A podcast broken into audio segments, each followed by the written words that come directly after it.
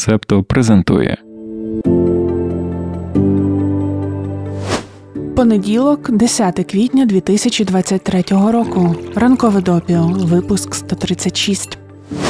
Доброго ранку. Львівський сегмент соціальної мережі Facebook останні декілька днів оживився активними дискусіями щодо нового рекламного банера на одному з магазинів алкоголю. Все для причастя, слоган, який викликав ну дуже багато різних емоцій. Гумор, образи вірян, радість атеїстів та просто скептичних людей, експертні та псевдоекспертні коментарі. Магазин вибачається. А ми, начитавшись постів та коментарів, вирішили цей випуск ранкового допіо розпочати з класичної теми співвідношення держави та церкви, навіть ширше про світське та релігійне. Привід для такої теми є завжди, але сьогодні ми звертаємо увагу на американський штат Техас. Там місцеві законодавці прагнуть повісити 10 заповідей у кожному шкільному класі. Це не якась нова забаганка. Техас та декілька інших штатів і раніше робили спроби закріпити 10 заповідей у школах. От тільки зараз реалізації таких намірів дуже сприяє поточний консервативний склад Верховного суду. Колись у штаті Кентукі діяв закон, що вимагав від шкіл розміщення декалогу. У 1980 році його скасував Верховний суд, постановивши, що такий закон порушує тест Лемона. Це колишній судовий прецедент у США, який багато років був дороговказом для законодавства щодо релігії та чітко розділяв уряд і церкву. У 2022 році рішенням по іншій справі цей прецедент по суті було скасовано. Останніми роками Верховний суд часто ухвалював рішення на користь віросповідання у справах про молитву в школі та надання субсидій на навчання в приватних релігійних закладах. Як саме в Техасі бачать присутність 10 заповідей у школах?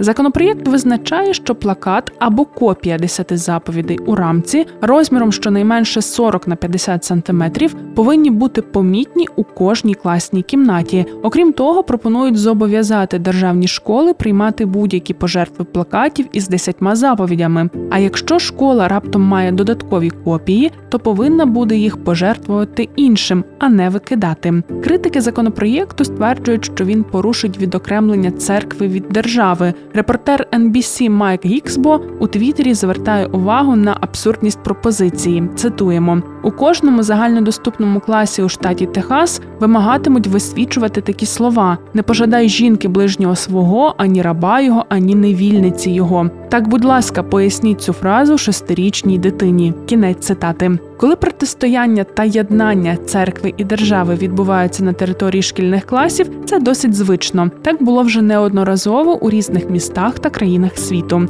І ми до цієї теми ще повернемося буквально за хвилину-дві. Але зараз коротко звернемо твою увагу на неочікувану для нас ситуацію, що розгортається в окрузі Плезенс, штат Західна Вірджинія. Там ув'язнений, який відбуває покарання у в'язниці Сент Меріс, минулого вівторка подав позов до федерального окружного суду. Чоловіка звати Ендрю Міллер, і він стверджує, що держава нав'язує ув'язненим християнство і не задовольнила неодноразові прохання вшанувати його відсутність віри в Бога. Пан Міллер стверджує, що він зіткнувся з релігійним примусом у червні 2021 року. Відразу як потрапив до виправної установи за взлом з проникненням. Вимогою для розгляду умовно дострокового звільнення чоловіка стала його участь у програмі лікування від токсикоманії. Її фінансують з федерального бюджету та реалізовують при в'язниці. За словами пана Міллера, програма пронизана християнськими практиками, включаючи матеріали для читання та обов'язкові зустрічі, де читаються молитви. Позовом займаються адвокати від американських атеїстів. Американські атеїсти це організація, яка бореться за громадянські свободи атеїстів і виступає за відокремлення церкви від держави в США. З ними співпрацює некомерційна організація правових послуг Mountain State Justice. Саме вони є адвокатами у справі Міллера та просять суд вимагати від штату негайно зробити світські альтернативи для всіх релігійних елементів програми. Окрім того, мають намір забрати вимогу проходити програму для умовно дострокового звільнення. Нік Фіш, президент американських атеїстів, назвав цю справу важливим судовим процесом за релігійну свободу та рівність, додавши, що права нехристиянина не залишаються осторонь лише тому, що він ув'язнений. А тепер до релігії, держави та шкіл. Читаючи про Техас, ми пригадали одну справу Європейського суду з прав людини, розповідає юристка Вікторія Карпа. Все почалося з Італії. Там хрести у класних кімнатах є багаторічною традицією. Аж раптом, у липні 2006 року, сеньора Сойлова Уцці звернулася до Європейського суду з прав людини із заявою, у якій йшлося про те, що розп'яття у школах порушують права на освіту та свободу совісті її дітей, які не є християнами. Жінка звинуватила уряд Італії у порушенні принципу світськості. Справа отримала назву Лаутці проти Італії, а неофіційно стала відомою як справа про хрести у школах Італії. Спочатку, у 2009 році, суд ухвалив рішення на користь сіньори Лаутці, тому що присутність хреста в класах суперечить праву на навчання, зокрема праву батьків виховувати своїх дітей згідно з власними філософськими та релігійними поглядами. Таке рішення викликало бурхливу реакцію в Україні. Президент Італії стверджував, що хрест не лише християнський символ, а символ традиції, а також толерантності, солідарності та поваги до інших. Кардинал Ревазія наголошував, що є неправильним прибирати власні символи, щоб не ображати почуття інших. У цьому випадку правильніше не прибирати, а додавати поряд символи інших релігій. І ось справу про хрести в італійських школах почала переглядати Велика Палата ЄСПЛ. Її рішення є остаточним. У справі Лаутці проти Італії воно було таким: питання про релігійні символи у школах входить в межі розсуду держави. На думку суду, наявність хрестів чи розп'ять у класах відображає домінуючі в державі релігійні вподобання, проте не свідчить про політику нав'язування релігійних поглядів і ніяк не пов'язана з обов'язковим вченням про християнство. Демонстрація цих символів не становила ніяких перешкод батькам навчати своїх дітей відповідно до власних переконань. Як ти розумієш, все настільки дискусійно, що навіть ЄСПЛ заплутався. Що пріоритетне світськість держави чи свобода віросповідання? Що власне є правом на свободу віросповідання і де межі його здійснення? Це глобальне питання, його подрібнюють на окремі ситуації, як от хрести в школах, і на кожну шукають відповідь. Можемо згадати ще питання натільних хрестків. Чи завжди вони є доречними, та чи можуть порушити принцип світськості? І з таким до Європейського суду з прав людини зверталися. Співробітниці британських авіаліній Наді Евейті компанія заборонила носити натільний хрестик на шиї поверх одягу на робочому місці. Це в першу чергу пов'язали з дрес-кодом. ЄСП дійшов висновку, що прикраса була стримана, ніяк не погіршила вигляд співробітниці, а тим паче не впливала на імідж британських авіаліній. Як наслідок, згодом компанія внесла зміни до кодексу і забезпечила право видимо носити релігійні символічні прикраси. А от у випадку медсестри Шерлі Чаплін рішення ЄСПЛ було протилежним. Її звільнили з геріатричної служби за відмову або зняти хрестик, який вона носила на ланцюжку, або носити його під коміром светра, або ж замінити тематичною брошкою. Мотивація керівництва така. Існував ризик, що пацієнти та пацієнтки з різними станами можуть схопити підвіску, смикнути і поранитись, або що підвіска може торкнутися, наприклад, відкритої рани. Суд не знайшов порушення в цьому випадку. Звільнення медсестри було правомірним. Як бачиш, доречність натільних хрестиків це питання конкретної ситуації, що переважить в кожному конкретному випадку: право на свободу віросповідання чи ж інші фактори. А чи можна відмовитися виконувати роботу, якщо вона суперечить релігійним переконанням людини? Це також питання, яке передбачає не стільки конкретну відповідь, як радше є полем для дискусії з приводу окремих ситуацій. Для наших септонів та септонійок розповідаємо про працівницю британського рахсу, яка не хотіла реєструвати цивільні партнерства одностатевих пар та про справу з тортом. Упс. Цю частину можна послухати лише на Патреоні. Доєднуйтеся до спільноти, щоб отримати доступ. Сьогодні, 10 квітня, 25-та річниця з моменту укладення Белфастської угоди. Вона ж угода Страсної п'ятниці, яка поклала край рокам насильства в північній Ірландії, періоду відомому як смута. З такої нагоди до Белфаста мають приїхати, а можливо, вже й приїхали, поки ми пишемо ранкове допіо. Джо Байден, Білл Клінтон, Король Чарльз, колишній прем'єр-міністр Сполученого Королівства Сер Тоні Блер і колишній прем'єр-міністр Ірландії Берті Агерн. Оскільки угода Страсної п'ятниці є знаковою і для історії регіону, і для практики розбудови миру, але разом з тим питання Ірландії та Північної Ірландії все ще відкрите, то головні світові медіа наприкінці минулого тижня багато писали на цю тему.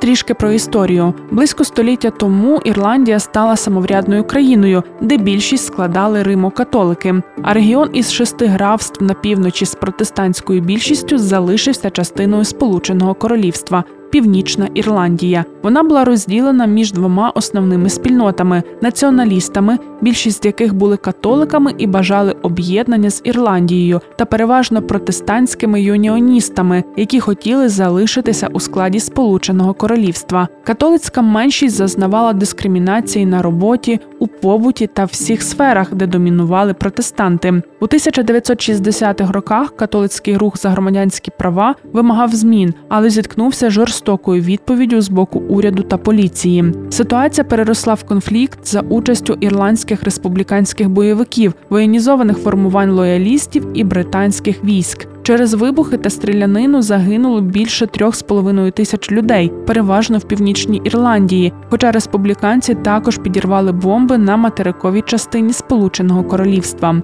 На початку 1990-х збройний конфлікт зайшов у болючий глухий кут. Кеті Хейворд, професорка політичної соціології в університеті Квінс у Белфасті, каже, що як з боку британського уряду та армії, так з боку ірландських республіканців було визнання того, що остаточної перемоги ніколи не буде. Ірландська республіканська армія оголосила про припинення вогню у 1994 році. Це дозволило її союзній партії Féin приєднатися до мирних переговорів, які спонсорували британський та ірландський уряди. Сполучені Штати відіграли ключову роль у посередництві. Колишній сенатор Джордж Мітчелл головував на переговорах. Політик провів 22 місяці в Белфасті, спостерігаючи за делікатним багатостороннім процесом пошуку порозуміння та компромісів.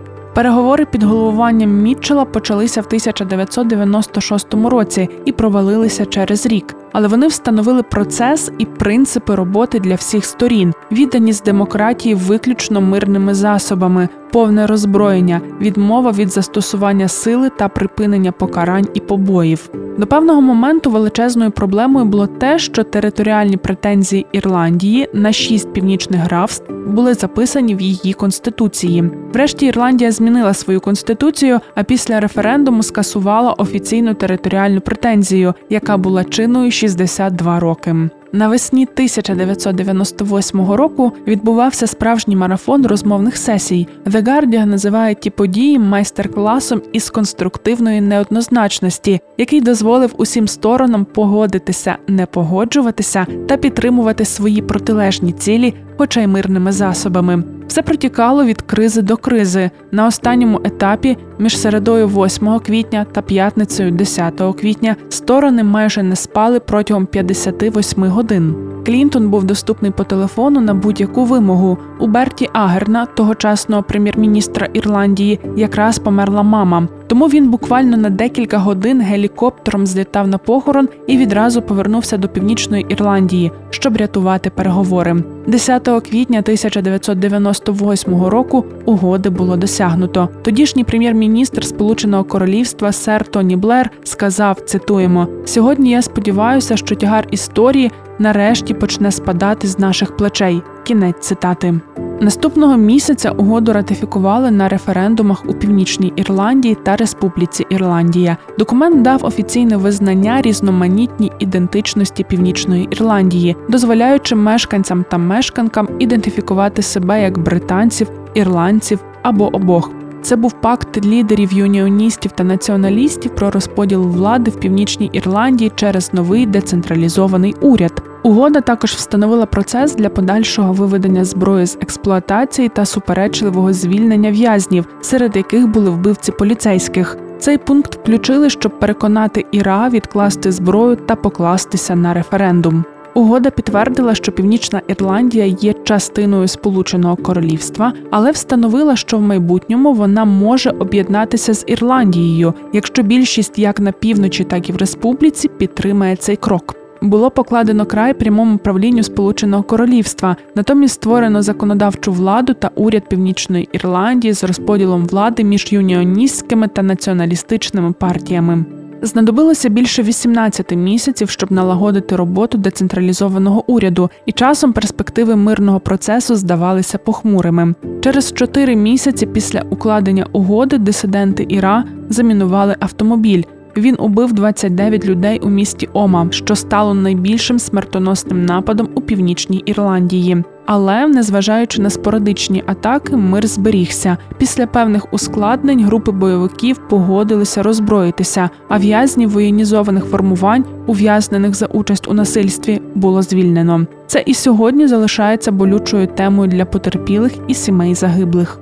Британські військові вивели та демонтували свої бази та прикордонні контрольно-пропускні пункти. Люди та товари змогли вільно перетинати майже невидимий кордон між північною Ірландією та Ірландією. Сьогодні різні експерти та експертки підводять певні підсумки та роблять висновки. Washington Post узагальнюють мир витримав, але зберігається занепокоєння через укорінені розбіжності та політичну нестабільність. І привид насильства не зник остаточно. Минулого місяця британські спецслужби підвищили рівень терористичної загрози для північної Ірландії зі суттєвого до серйозного. Найл Одачартей, професор політології в університеті Голвея, сказав, що Белфастська угода досягла надзвичайного успіху в припиненні широкомасштабного організованого насильства, що тривало понад чверть століття.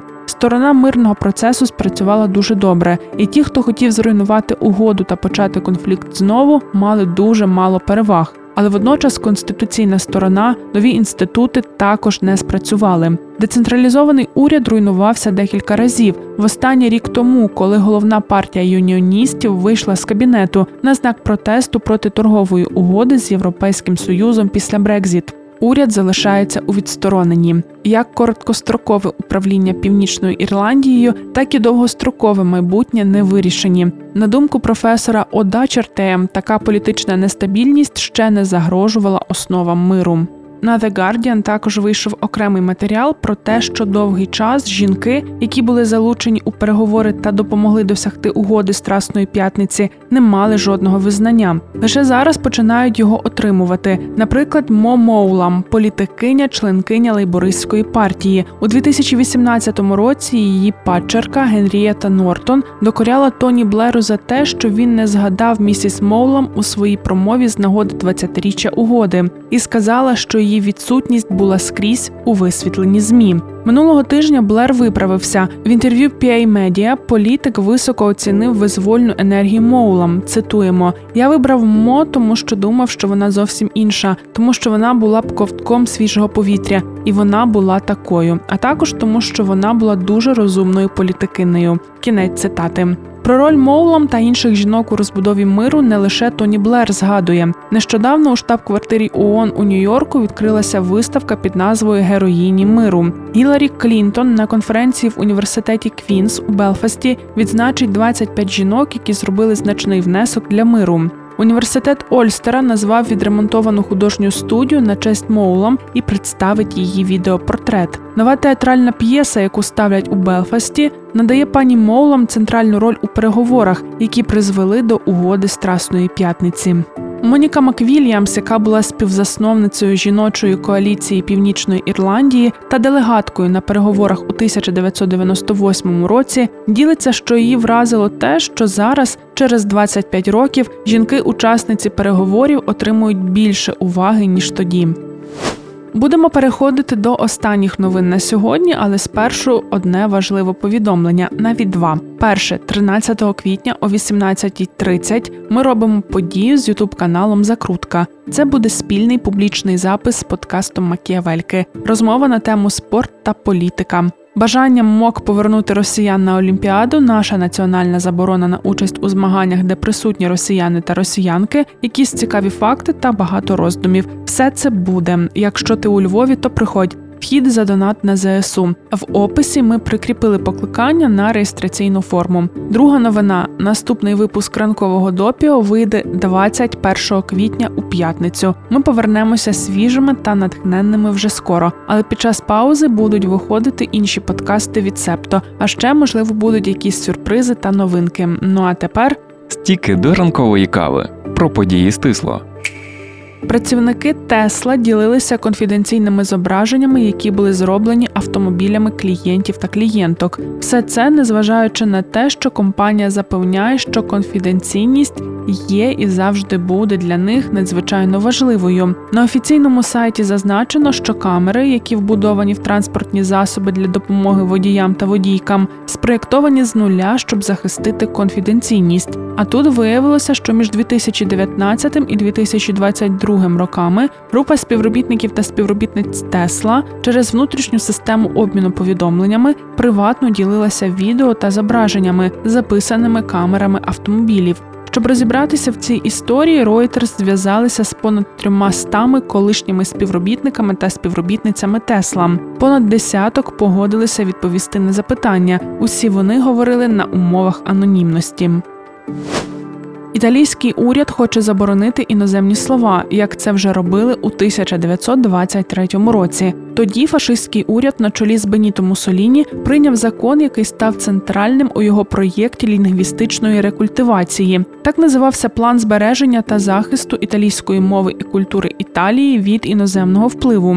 Закон спрямовувався на те, щоб відмовити людей від використання іноземних слів або барбарізмів, варваризмів. Значний податок накладався на будь-кого, хто використовує іноземні слова на комерційних вивісках. Зараз партія Fratelli d'Italia на чолі з прем'єр-міністеркою Джорджою Мелоні запропонувала законопроєкт, який визначив би керівні принципи просування та захисту італійської мови. Зокрема, накладення штрафу в розмірі до 100 тисяч євро за використання в офіційній та публічній комунікації по рестерісмі іноземних слів, які мають італійський переклад. Це включає в себе назви або абревіатури, які використовуються для професійних ролей, наприклад, менеджер. ChatGPT дає неправильні поради щодо раку грудей. Експерти та експертки поставили чат-боту низку запитань про мамографію та виявили застарілі поради у відповідях. Наприклад, що жінкам треба відкладати скринінг грудей на термін від 6 тижнів після вакцинації від COVID. Не треба. Ще ChatGPT іноді вигадує статті в журналах або організації охорони здоров'я, щоб підтвердити свої заяви. Дослідження показало, що ChatGPT давав правильні відповіді на запитання приблизно у 88% випадків і був корисним для узагальнення технічної інформації в формі, яку люди могли легко зрозуміти. Він правильно відповідав на питання про симптоми раку молочної залози, хто в групі ризику, а також на питання про вартість, вік і рекомендації щодо частоти мамографії. Однак у більш ніж одному з десяти випадків відповіді були неточними або навіть вигаданими. Непослідовні відповіді були надані на запитання щодо особистого ризику захворіти на рак молочної залози та на запитання, де можна зробити мамографію. Дослідницька команда також виявила, що в різні дні чат-бот змінював свої відповіді на одні й ті самі запитання і давав різні відповіді щодо особистого ризику раку залежно від раси. Це, на думку експертів та експерток, демонструє расове упередження. На цьому все. Давай прощатися. Наша розлука буде недовгою. Скоро повернемося у твої вушка. Ще мусимо згадати наших партнерів. Цей випуск ранкового допіо ми створили завдяки гранту від програми Стійкість, яку виконує фонд Східна Європа у консорціумі неурядових організацій на чолі з ЕРІМ та коштом Європейського союзу. Думки, викладені у випуску, не обов'язково відображають позицію організацій партнерів консорціуму та Європейського союзу. Почуємося. Ви прослухали подкаст Ранкове допіо. Шукайте септо в соцмережах, діліться враженнями та розповідайте іншим.